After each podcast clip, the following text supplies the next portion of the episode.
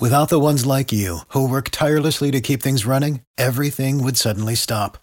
Hospitals, factories, schools, and power plants, they all depend on you. No matter the weather, emergency, or time of day, you're the ones who get it done. At Grainger, we're here for you with professional grade industrial supplies. Count on real time product availability and fast delivery. Call clickgrainger.com or just stop by. Grainger for the ones who get it done. Spirit Radio Podcasts. So, how are you feeling as we head into September? And I think this time of year, for a lot of families, there's a lot of extra costs. It's the time of year where we see all these different surveys from Barnardo's and others about back to school and various different financial pressures. You know, front pages of the papers say talking about how high our electricity prices are compared to other European countries. And how do we connect that feeling and that reality of, for some people, experiencing those financial pressures with our faith. And then what are the practical things that we can do? Well, our next guest is going to be talking to us about that. We're going to be talking about what faith says about money and also about the charitable company Christians Against Poverty that are going to be launching in Ireland next month. We'll be hearing all about that. But it's great to have with us in studio Alan McElwee, the CEO of CAP Ireland. Well, let's start with the first bit, Alan, about what the Bible has to say about money. Thank you, Wendy. Yeah, and good morning to you and all your listeners this morning. Yeah, um, I've just recently started uh, working with CAP, uh, Christians Against Poverty in Ireland. And uh, one of the things at a really early stage that God really pressed on my heart um, was uh, a piece of scripture from uh, the Old Testament, actually, from a lesser known, the lesser known from it, prophet uh, Amos. And it, it reads from Amos chapter 5, verse 24 But let justice and fairness flow down uh, like a river that never runs dry. Or in the NIV version, it says rolls down like a river. And I just got this really visual picture of how God was doing something uh, in terms of. Uh, flowing down his justice uh, uh, and and that and calling us in cap and and to uh, in, uh, inspire and equip churches to be a part of that justice movement of God and helping people out of poverty.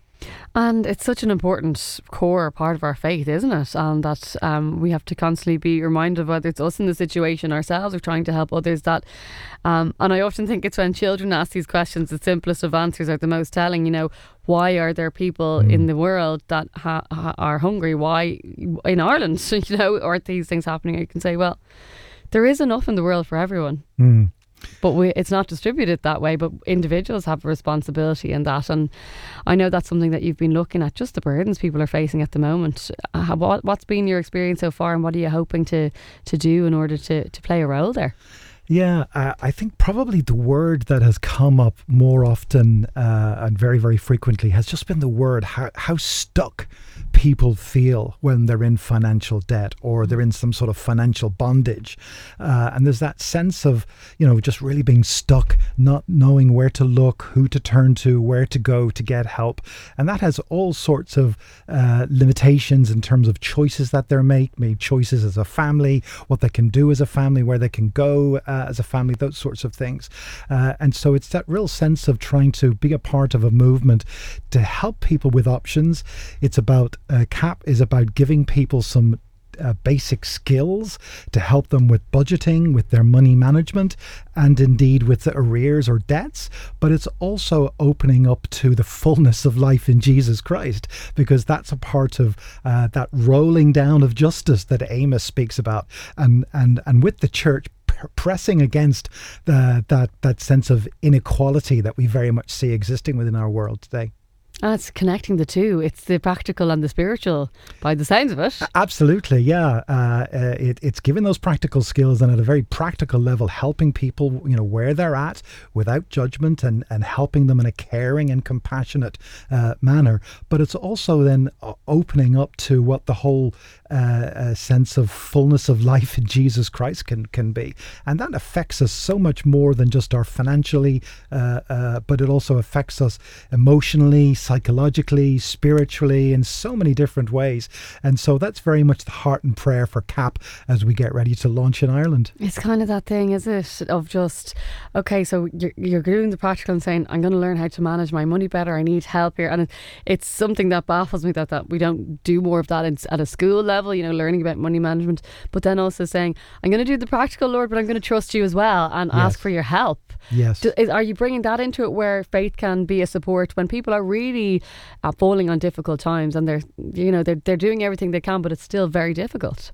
It is, yeah, and it's very much working, you know, coming alongside them and supporting them through that process because some of the causes of poverty can be very complex. They can be low self esteem, low educational attainment, there could be chronic health issues, there could be a relationship breakdown. There's often a lot of these elements uh, uh, bring about a sense of of poverty, of being stuck, of being trapped. And so I think the church uh, has a lot to, to say and to speak into that space of more holistically encouraging people. Yes, giving them some basic skills, but also giving them the emotional, spiritual uh, support uh, uh and equipping them uh, uh, and, and, and just giving them a sense of what the fullness of new life in Jesus Christ can be. I think it's so uplifting and encouraging for people to hear this it's a new way really of looking at helping one another with financial pressure, financial burdens. That's holistic, mm. as you say, and bringing God into it all.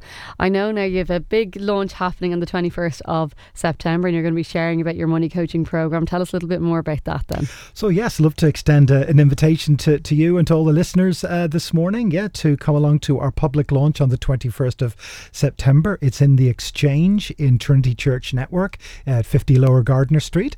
Uh, and we've two options. We want to make it as accessible as possible for as many people as possible. So, we've a lunchtime time option, and then we also have an early evening time uh, option. So please would uh, would encourage uh, your listeners to have a look at our website uh, www.capireland.ie, and they can find all about uh, our launch. Uh, they can register online, and then they can go in and find a little bit about find out a little bit about our money coaching program, which will also be launching at the same time. Uh, it's such a fantastic initiative and all rooted in faith makes it all the better. Thank you so much for joining us on the show today. I've been chatting to Alan McElwee, CEO of CAP Ireland.